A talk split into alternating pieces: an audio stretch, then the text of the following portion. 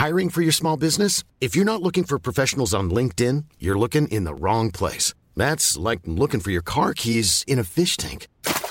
LinkedIn helps you hire professionals you can't find anywhere else, even those who aren't actively searching for a new job but might be open to the perfect role. In a given month, over 70% of LinkedIn users don't even visit other leading job sites. So start looking in the right place. With LinkedIn, you can hire professionals like a professional. Post your free job on linkedin.com slash people today. If you're looking for plump lips that last, you need to know about Juvederm lip fillers. With Juvederm Volbella XC and Juvederm Ultra XC, your lip look, whether it's subtle or bold, can last up to one full year with optimal treatment and no additional maintenance. Find a licensed specialist and see if it's right for you at juvederm.com today. That's J U V E D E R M.com. Add fullness to lips in adults over 21 with Juvederm Volbella XC or Juvederm Ultra XC. Do not use if you have severe allergies or a history of severe allergic reactions, or if you're allergic to lidocaine or the proteins used in Juvederm. Tell your doctor if you have a history of scarring or taking medicines that decrease the body's immune response or that can prolong bleeding. Common side effects include injection site redness, swelling, pain, tenderness, firmness, lumps, bumps, bruising, discoloration, or itching. As with all fillers, there's a rare risk of unintentional injection into a blood vessel, which can cause vision abnormalities, blindness, stroke, temporary scabs, or scarring. For full important safety information, visit juvederm.com. Spring is my favorite time to start a new workout routine. With the weather warming up, it feels easier to get into the rhythm of things. Whether you have 20 minutes or an hour for a Pilates class or outdoor guided walk, Peloton has everything you need to help you get going. Get a head start on summer with Peloton at onepeloton.com.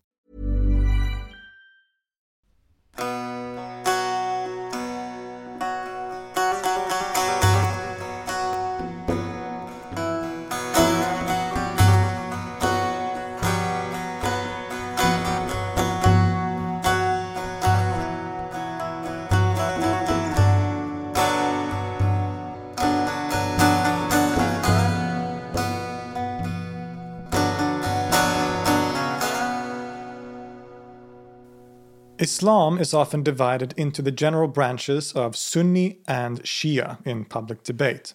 And while this does represent a major religious and social difference within the religion, it tends to simplify things to a degree. Not only does it not take into account other branches, such as the Ibadis, for instance, who are distinct from both Sunnis and Shiis, but also paints the picture of two coherent schools or branches of Islam. In reality, both so called Sunnism and Shiism are internally diverse, consisting of various sub branches and schools. In previous episodes, we have already begun looking at some of the major branches of Shiism, specifically the uh, Twelvers and the Ismailis. And today we're going to be finishing that uh, main trilogy of introducing Shiism by looking at the third, smallest and yet very significant branch of Shiism, the Zaydis. A lot of people might not have heard about the Zaydis, but they are surely aware of them in one way or another. Indeed, the Zaydis still make up a significant portion of the population of Yemen and have been involved in some of the conflicts that have been taking place there lately. The Zaydis indeed make up a quite unique form of Shiism, distinct in many ways from both the Twelvers and the Ismailis, but they still, of course, share some of the basic features of Shiism generally. So then, what is Shiism? The general division of Islam into Sunni and Shia has at its core a debate over authority. They all, of course, believe in the prophecy of Muhammad and the revelation of the Quran, but after the Prophet died, the question was who was supposed to succeed him and in what way. The group that would later come to be known as Sunni believed that political authority was passed on to chosen members of Muhammad's wider community, the khulafa or caliphs, and eventually accepted as quote unquote righteous the first four caliphs Abu Bakr, Omar, Uthman, and Ali. Later caliphates like the Umayyads and the Abbasids were often considered legitimate leaders as representatives of the Prophet and of God, but are not revered in the same way as the first four. In terms of religious or spiritual authority, the Sunnis would come to recognize the community of scholars, the ulama, as the source of authority on law and belief, as well as the Sufi sheikhs and saints, the awliya. The Shi'is had a different view. Instead, they held that authority to lead the community was passed down in the Prophet's family. First, in a more general sense of being part of the Hashimi clan, but later becoming narrowed down specifically to the Alid family line, so the progeny of Muhammad's daughter Fatima and Ali, his cousin. Ali became the first so called Imam of the Shi'is and plays an enormous role in their theology and doctrines. The title of Imam, or rightful leader, was then passed down from Ali to his son Hassan and then his brother Hussein. Although some Ismailis, like the Nizari Ismailis, uh, don't always accept Hassan as an Imam per se. In the earliest period, there were many debates around rightful authority in the Muslim community. We can in no way talk about a simple Shia versus Sunni divide at this time. Um, these communities, as fixed identities, wouldn't be formulated until many centuries later. Instead, there were many different claimants to authority, both politically and religiously, some of whom legitimized their rule simply on power or other factors, while others, the Alids, did so based on their direct familial connection to the Prophet. And the earliest forms of the distinct, wider uh, Shia community appears to have been focused specifically in the city of Kufa in the early 8th century. A city that, after all, had been the capital of Ali's caliphate and continued to be a significant scholarly hub for the community. This Shi'i or Alid movement was broadly characterized by a few basic ideas. First, the idea that Ali had been the rightful successor to the Prophet Muhammad rather than the first three Rashidun caliphs, Abu Bakr, Omar, and Uthman. Secondly, they were critical of the Umayyad dynasty that ruled at that time and their style of ruling, which they felt favored tribal elites, similar to pre Islamic times, rather than early converts and a societal order based on pious, sort of universal Islamic values.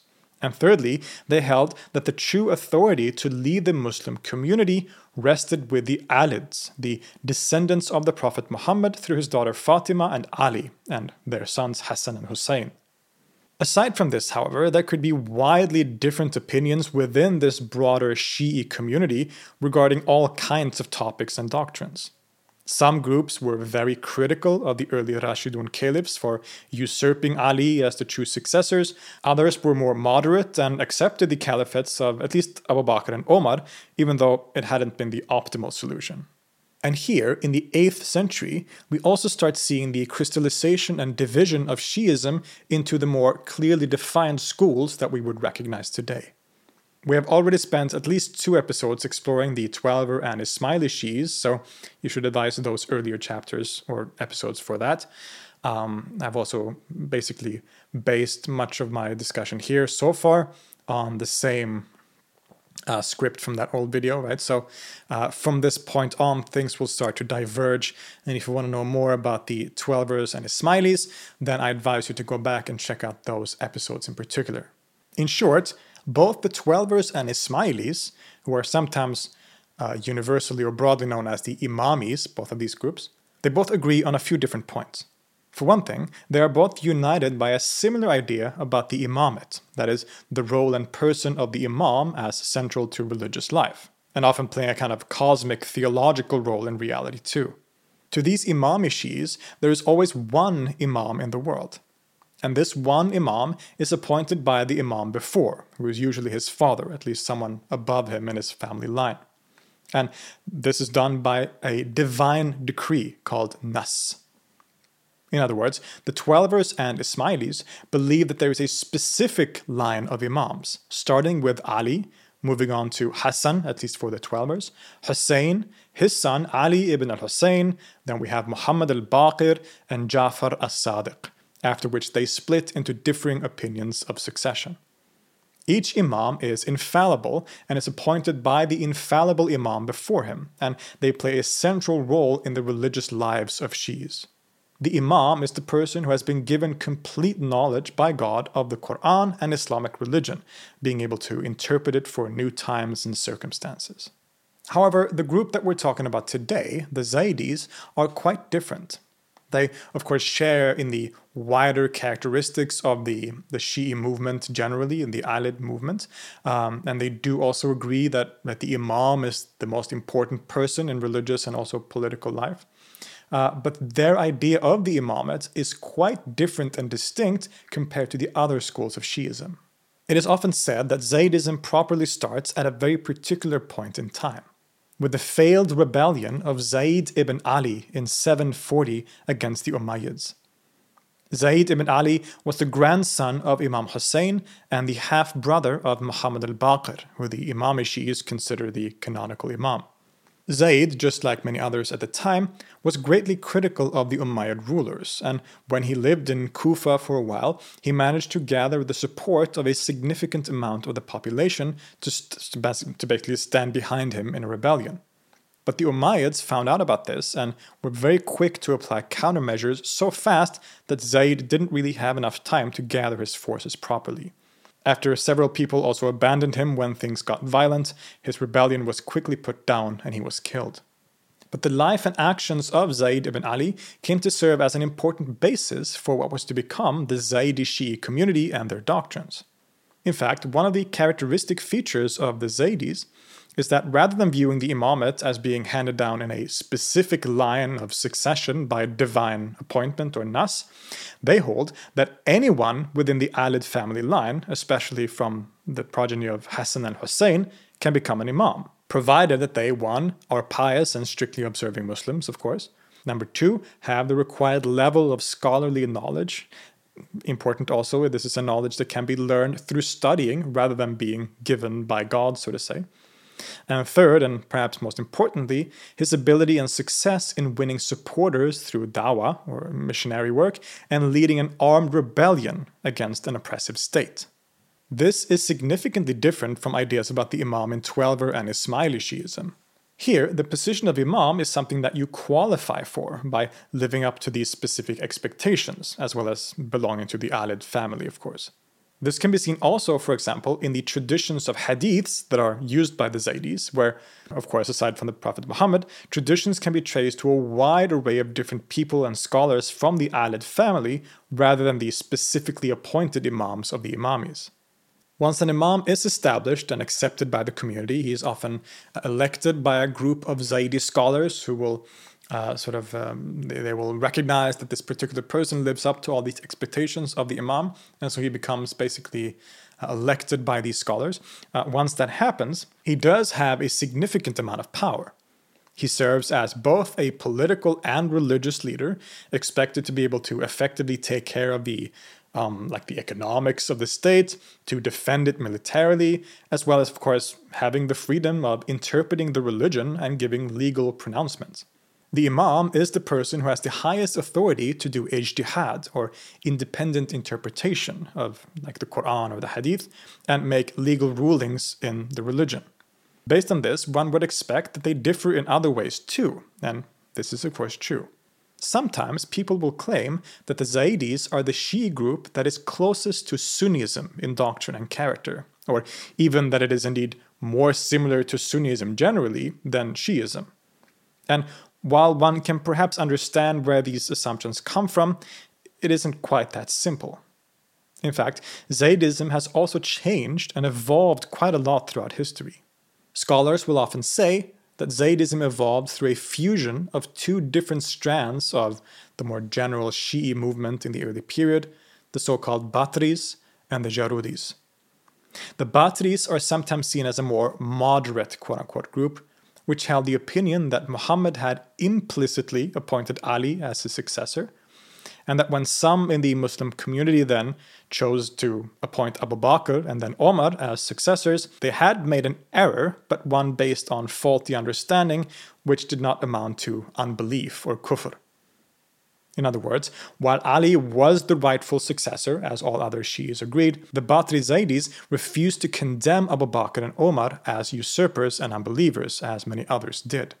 They also generally accepted the religious authority of non Alids, so that one could, for example, study under uh, what we could call proto Sunni scholars and gain proficient knowledge from this. You didn't have to study just with an Alid or with another Shi'i to use uh, later terminology, right? You could study with anyone. Uh, so it was more open in that sense to different um, denominations, right? Knowledge was knowledge and knowledge was universal. It wasn't confined to one particular group. They also seem to have held some particular theological ideas, such as the rejection of Raja, the idea that um, some people will return from the dead before the day of resurrection. They rejected this. Um, they also rejected the idea of, uh, of, of uh, which is uh, hiding religious identity in times of oppression, as well as rejecting the concept of bada, which is um, that God can um, change a decision based on historical circumstances. The Batri position seems, according to many sources, to be the one held by Zayd ibn Ali himself. On the contrary, the Jarudi position was often basically the opposite.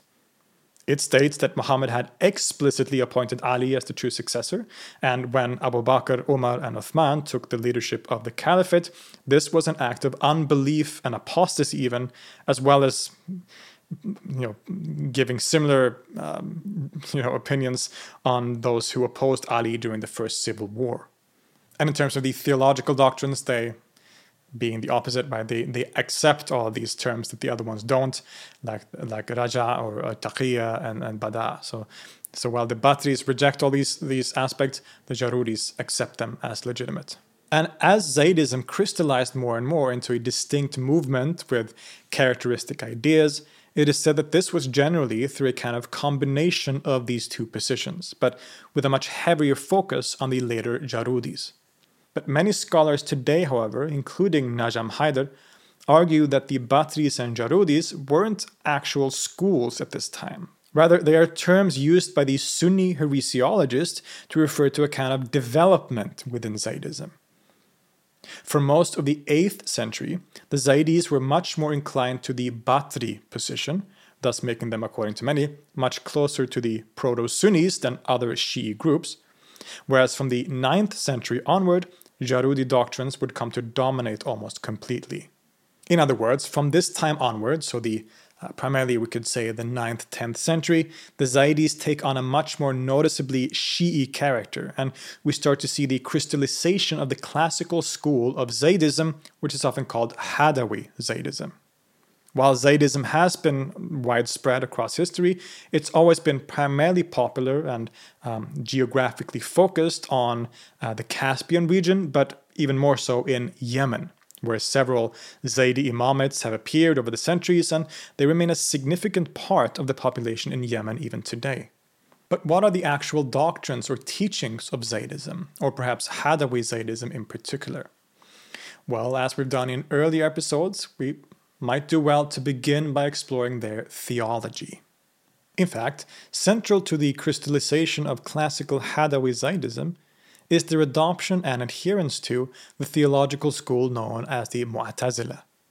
The Mu'tazila was one of the earliest, some say the earliest, school of doctrinal theology in Islam, which rose to prominence during the uh, 8th and 9th centuries primarily.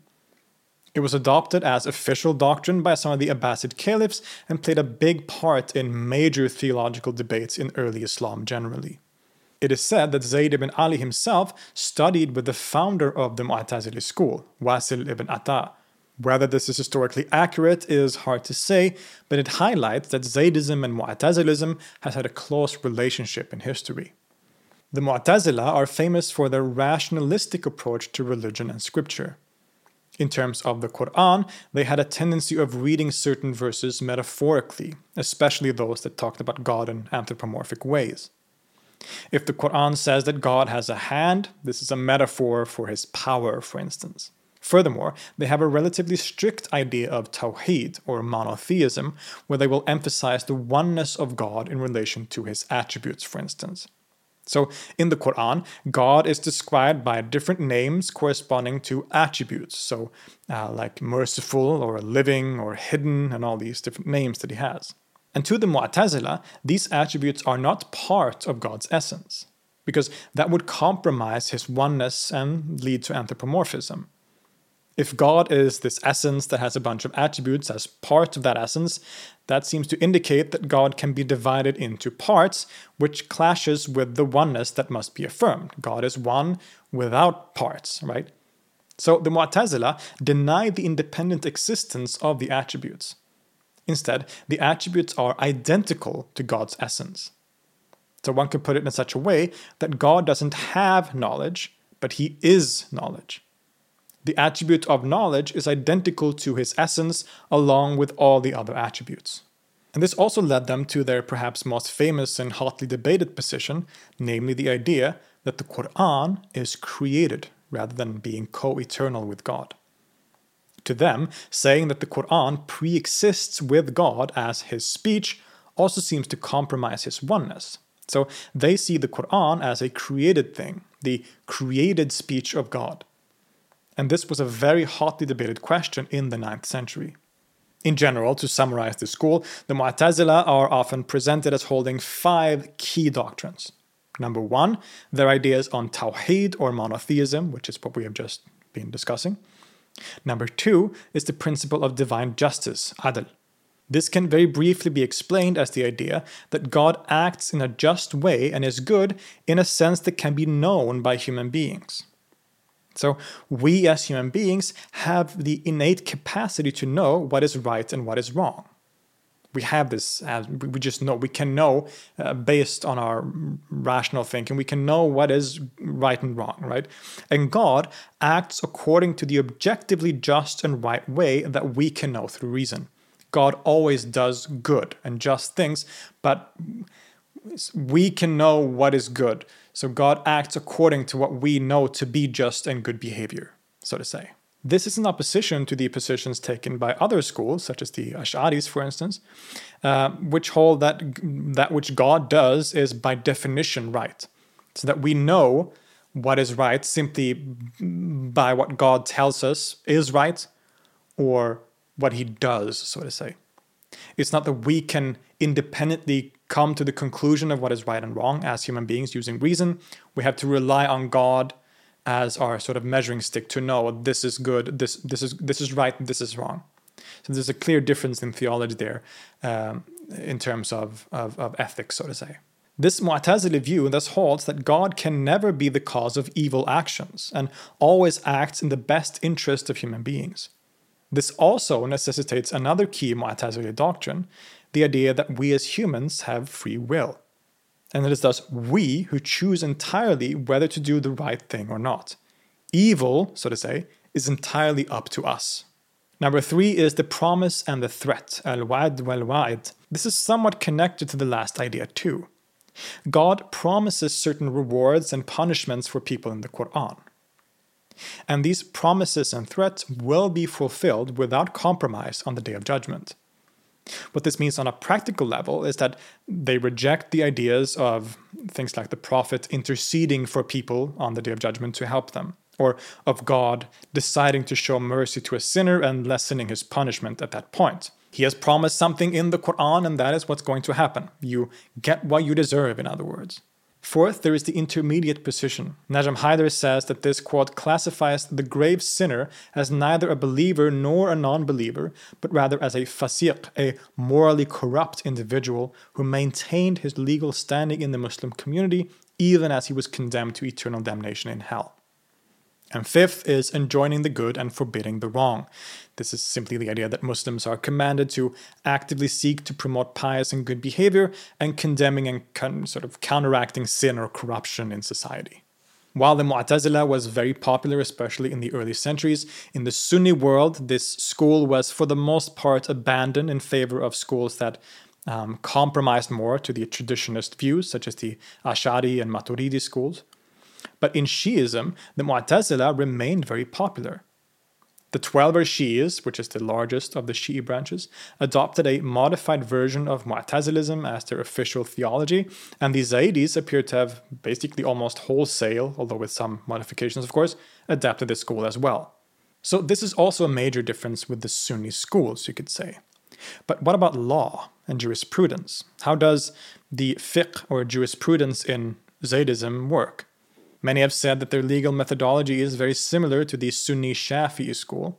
And since at least the 19th century, there has been an increased quote unquote Sunnification of Zaydism as well, uh, which we'll get to later. But in terms of the classical Hadawi Zaydi tradition, it is actually quite difficult to find uh, comprehensive information about this topic of, of, of Zaydi fiqh in English language. At least I've had a lot of trouble finding um, reliable um, research on, on this topic, for instance. I would love if, if any of you out there have, have uh, recommendations for that stuff. Uh, I'm sure there's a lot of it in Arabic, but in, in, in English, there seems to be a lack of, of, of, of publications uh, dealing with Zaydi fiqh as far as I can see. Like I said, many seems to hold the opinion that Zaydi jurisprudence share many features with the, both the Shafi'i and Hanafi schools in, in, in Sunni Islam in terms of methodology the Quran is always the number one source for, for doctrine and, and for law, of course. But aside from the Quran, the Zaydis do have collections of hadith, just like many other schools of Islam do. Um, and the Zaydi hadiths, for instance, they collect traditions not just about the sayings and deeds of Muhammad and, and his uh, closest companions, for instance, but also a bunch of scholars from the Ahl al Bayt generally. So the the, the family of the Prophet, the Alids. Uh, so the, the, wider Alid uh, community, scholars from that community, there are hadiths that, that refer to them as authority. And aside from the Quran and the Hadith, these traditions, the Zaydis also employ the principles of consensus, so specifically the consensus of the Ahl al Bayt, uh, and also uses also what is known as ijtihad or independent interpretation based primarily on qiyas or analogy, as well as principles such as istihsan, which is rulings based on the benefit and good of the community, which they share particularly with the Hanafis. As we saw, the Imam himself also plays an important role in Zaydi law as the ruling imam of a given Zaydi imamate, is the one responsible for giving rulings on the religion and the laws of society. Again, the scholar Najam Haider says, quote, in terms of religion, the Imam must be a jurist qualified to perform ijtihad, rational interpretation of revealed text, as well as a neutral arbiter and judge, vigorously enforcing Islamic legal rulings with a firm and just hand. Zaydi legal theory permits the perpetual reinterpretation of the divine text by scholars for the creation of a flexible legal code, Sharia. The Imam serves as the final judge between competing scholarly rulings and is empowered to implement his own legal decisions as the decisive law of the land. This allows each Imam the latitude to exercise an independent ijtihad and thereby create his own set of legal interpretations. In short, we can say that Zaydi Shi'is share most of the ritual and features of most other Muslim groups. They pray five times a day, they fast during the Ramadan, they give to charity, etc. And in the more particular points of law, they sometimes share features with one school, while at other times they have features of another school, and it would get really boring if I were to just list a bunch of such points here. Unlike the Twelver Shi'is, they reject the idea of temporary marriage, for example, but in many other features, they share characteristics with their fellow Shi'is more so than with the Sunnis. As one example of this, the Zaydis, of course, celebrate some of the significant Shi'i festivals, such as Eid al Ghadir, where one commemorates the nomination of Ali by Muhammad as his successor at Ghadir Khum, or the commemoration of the martyrdom of Imam Hussein at Karbala, which is widely known as Ashura. While the Zaydis don't have the a very dramatic cosmic perspective on this event that other groups of Shi'is have. They still commemorate it as a very tragic event where one of the important and early Imams were brutally martyred. The classical form of Zaydism, with this particular legal outlook as well as the strongly Mu'tazili theology, is, as we have seen, referred to as Hadawi Zaydism. And this name comes from one of the most significant Zaydi scholars and Imams in history, Imam al-Hadi al-Haq Yahya ibn al-Hussein, a fascinating figure who was originally from Medina but later moved to Yemen and became an imam of an imamate there, a, kingdom, in the northern part of the country. He also, as imam, became important for the formulation of Zaydi jurisprudence and law by, for example, writing works like the very formative and important Kitab al-Ahkam. Hadawi Zaydism dominated for most of history, and with its Jarudi leanings, Mu'tazili theology, and other features, it certainly seems to fall pretty well into the wider Shi'i category. So, when people say that Zaydism is more similar to Sunnism, what's up with that? Well, this is a complex question. We do see from the 14th century or so an increasing critique uh, of the traditional Hadawi Zaydi principles from what is often termed traditionist scholars. This is usually uh, Sunnis, uh, as a particular kind of uh, branch of Sunni theology and law that is very scriptural in nature uh, that that that that critiqued a lot of, of the Hadawi Zaydi principles. Some of this critique could sometimes also come from within the Zaydi community itself. When we say traditionist scholars, sometimes also traditionalist scholars, but the two terms are used for different particular they have different particular meanings we're not going to get into that now but generally this means uh, scholars or a movement within sunni islam that is very scriptural in methodology so they want to return only to the texts of the quran and the hadith uh, as sources and interpret uh, these sources directly in what is known as ijtihad, uh, which means that they also reject things like taqlid or imitation of previous legal precedents, which was very common at this time. This development of an increasing critique of the traditional uh, Hadawi Zaydi principles really came to a head during the 19th century in Yemen, um, during the so called Qasimid Imamate. This development is particularly associated with a scholar called Muhammad al Shawkani. He came originally from a Hadawi Zaydi family, but eventually became a Sunni traditionist that aimed great critique at the Zaydis. In many ways, Shawkani can be seen as another example of the wider movement called Salafism that was becoming very popular at this time. Influenced by relatively marginal figures like Ibn Taymiyyah, several such reform movements appeared around this time, including also, of course, that of Muhammad ibn Abdul Wahhab, the founder of so called Wahhabism further north in Arabia.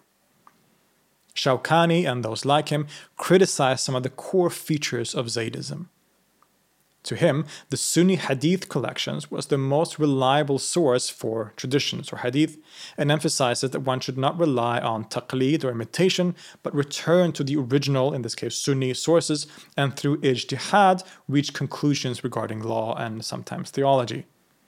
Through this, he critiqued the very idea of the imamate, that political leadership could only be authentically held by a sayyid, a descendant of the Prophet, as well as the very theological foundations of the tradition by rejecting the Mu'tazila and all forms of speculative theology, also known as kalam. Surprisingly, the Qasimid leaders were actually quite intrigued by these ideas, and Shawkani's doctrines eventually basically became the official creed of the state. A similar tendency can be seen in later political dynasties in Yemen as well. Many have pointed to the fact that there were at least partly political reasons for this. The traditionist critique of Hadawi Zaydism rejected the more restrictive ideas of political leadership altogether, where, as we know, an imam had to be from the right lineage and be selected as the best candidate by a group of scholars, in favor instead of a Sunni model that was more broadly inclusive and allowed for things like dynastic succession and rejection of rebellion generally. This was, of course, politically fruitful to dynasties that wanted to stay in power more easily. Whatever the case, this started a major rift in the Zaydi community in the modern world, which is sometimes referred to a Sunnification of the tradition. Many Zaydis from the 19th century onwards, while still identifying themselves as Zaydis and retaining certain key features of that school, started adapting the views of the traditionists in both methodology and doctrine, moving them much closer to a kind of Sunnism in some ways, maybe even specifically a Salafi influenced Sunnism. It's worth saying that this was, of course, also fruitful for other reasons, for building better relations with the wider Sunni world by emphasizing that they were similar to them in doctrine. And this development has continued to this day. At the same time, there are many other Zaydis in Yemen that have continued to emphasize the classic Hadawi Zaydi doctrines, and especially through certain reform efforts in the last few decades. So, as you can tell, the situation is quite complicated. When people say that Zaydism is close to Sunnism, this is certainly true in many cases today, after two centuries of the so called Sunnification of that tradition. But at the same time, for most of history, the Zaydis have adhered to doctrines that are very foreign to the Sunni paradigm and fit much more neatly within the Shi'i framework, even if still being rather distinct from other Shi'i groups in other ways too, of course. So, how we tackle that question depends on what perspective we view this topic from. The Zaydi Shi'is have been an important and long standing tradition within Islam. Beginning, at least in clear form, around the rebellion of Zayd ibn Ali and the scholarly community in Kufa, to eventually spread to places like the Caspian Sea and Yemen, where they remained a significant presence until today.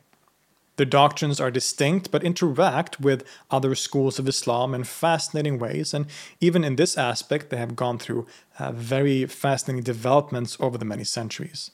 From the Batri inclinations of the early movement to the Jarudi positions and later the crystallization of Hadawi Zaydism through the incorporation of Mu'tazili theology and a distinct legal tradition, and then lastly, in the last few centuries, the so called Sunnification of the school uh, in the modern world. Hopefully, now we have a bit of a better overview of this wider topic so that when you hear a bunch of um, reports from Yemen and all the conflicts there, you will better be able to grasp and, and understand the different um, questions of identity and religious belonging that are parts of what's going on over there, uh, as well as understanding the wider questions of identity and, and different schools within Islam generally. And I'll see you next time. Música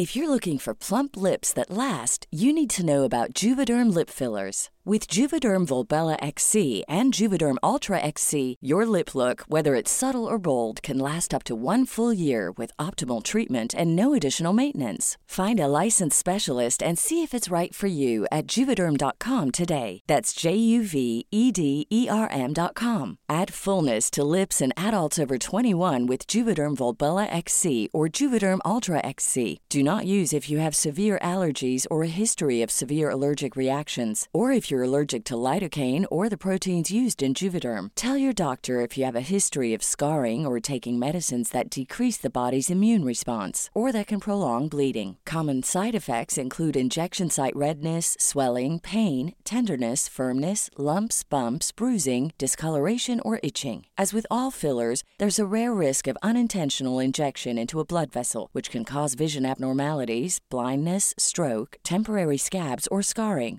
For full important safety information, visit juvederm.com.